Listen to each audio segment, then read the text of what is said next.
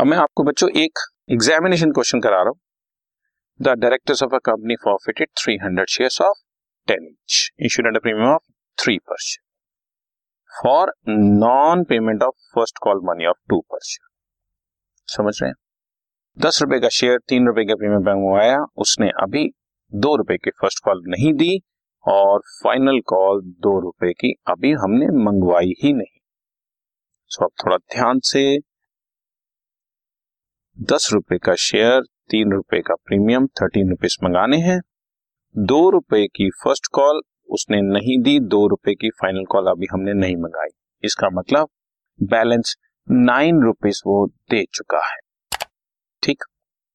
और दो रुपए की, और क्वेश्चन में कुछ क्लियर न किया गया हो कि प्रीमियम हमने कौन सी कॉल के साथ मंगवाया है एप्लीकेशन अलॉटमेंट फ़र्स्ट या सेकंड तो हमेशा अलॉटमेंट के साथ ही प्रीमियम माना जाता है।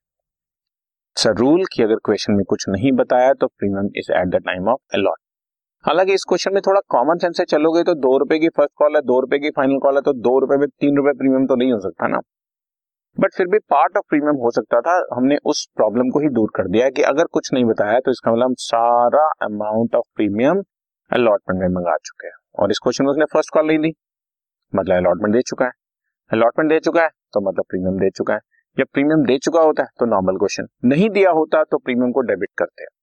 बट प्रीमियम अगर दे चुका है तो हमारी normal entry share capital account debit हम उस प्रीमियम को भूल ही जाएँगे. हमने कुछ मंगवाया भी था कि नहीं.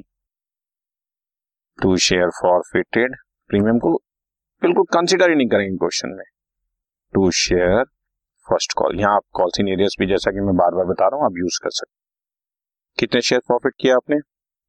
तीन सौ शेयर्स दो रुपए की फाइनल कॉल नहीं मंगाई मतलब अभी आठ रुपए मंगवा चुके हैं।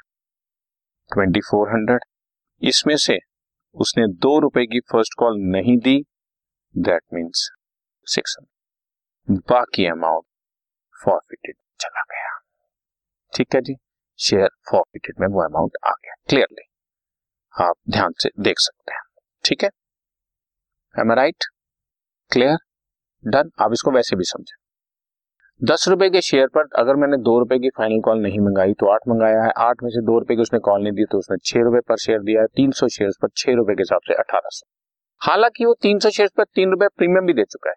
लेकिन जैसा कि मैंने बोला, वो प्रीमियम जो दे चुका है, वो तो प्रीमियम में क्रेडिट हो चुका है। वो तो गया। उसको नहीं कंसिडर जब हमें प्रीमियम रिसीव हो जाता है, तभी हम उसको एंट्री में कंसिडर ही नहीं करते हैं। अगर रिसीव नहीं होता है तो प्रीमियम को डेबिट करते हैं लॉस के खाते बट रिसीव हो गया तो सिक्योरिटी प्रीमियम में ऑलरेडी प्रॉफिट पड़ा हुआ है, मैं उसको पहले निकालू, फिर उसको फॉर फ्यूचर में डालू। ये क्या बात हुई? इसलिए वो जो प्रीमियम रिसीव हो जाता है, उसको हम क्वेश्चन में भूल जाते हैं कि कोई प्रीमियम था भी कि नहीं। हमने नॉर्मल पार वैल्यू से चला दिया कि दस रुपए में से दो रुपए की फाइनल कॉल नहीं मंगाई तो आठ मंगाया, आठ में से दो नहीं आया, बाकी छह आया। ठीक है ना? राइट सिंपल और उसके बाद अब half of the forfeited shares को हमने पंद्रह सौ शेयर पंद्रह सौ रुपए पर री इश्यू कर दिया। हाफ़ मतलब वन फिफ्टी शेयर और दस रुपए वाले शेयर हैं फुली पेड अप ठीक है। सो इस क्वेश्चन में तुम ध्यान से देखोगे तो bank account debit to share capital he entry बन जाएगी। कैसे? उसने कहा, हमने पंद्रह सौ में इशू किए हैं तो बैंक में पंद्रह सौ और तीन सौ के हाफ़ एक सौ पचास शेयर इशू किए हैं fully paid up fully paid up मतलब पंद्रह सौ पंद्रह सौ वाले शेयर मैंने पंद्रह सौ में री इशू कर दिए ना कोई लॉस लॉस होता तो शेयर फॉरफिटेड में डेबिट करते हैं, ना कोई प्रॉफिट प्रॉफिट होता तो सिक्योरिटी पेमेंट में क्रेडिट करते and finally share forfeited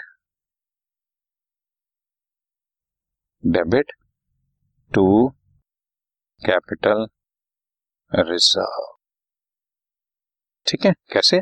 partial issue है ना? टोटल अमाउंट फॉरफिटेड अठारह सौ। Divide by number of share profited 300 into number of share issued 150 इसका मतलब 900 यूज़ कर सकते थे। रीइश्यू के टाइम पे एक भी पैसा यूज़ नहीं हुआ। पूरा 900 हमारे लिए profit transfer to capital reserve ठीक है बच्चा? तो ये एक एग्जामिनेशन क्वेश्चन है।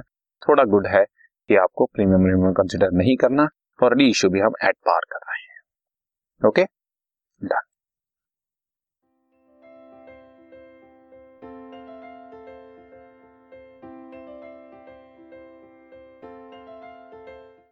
this podcast is brought you by Hubhopper शिक्षा अभियान अगर आपको ये पॉडकास्ट पसंद आया तो प्लीज़ लाइक शेयर और सब्सक्राइब करें और वीडियो क्लासेस के लिए शिक्षा अभियान के यूट्यूब चैनल पर जाएँ।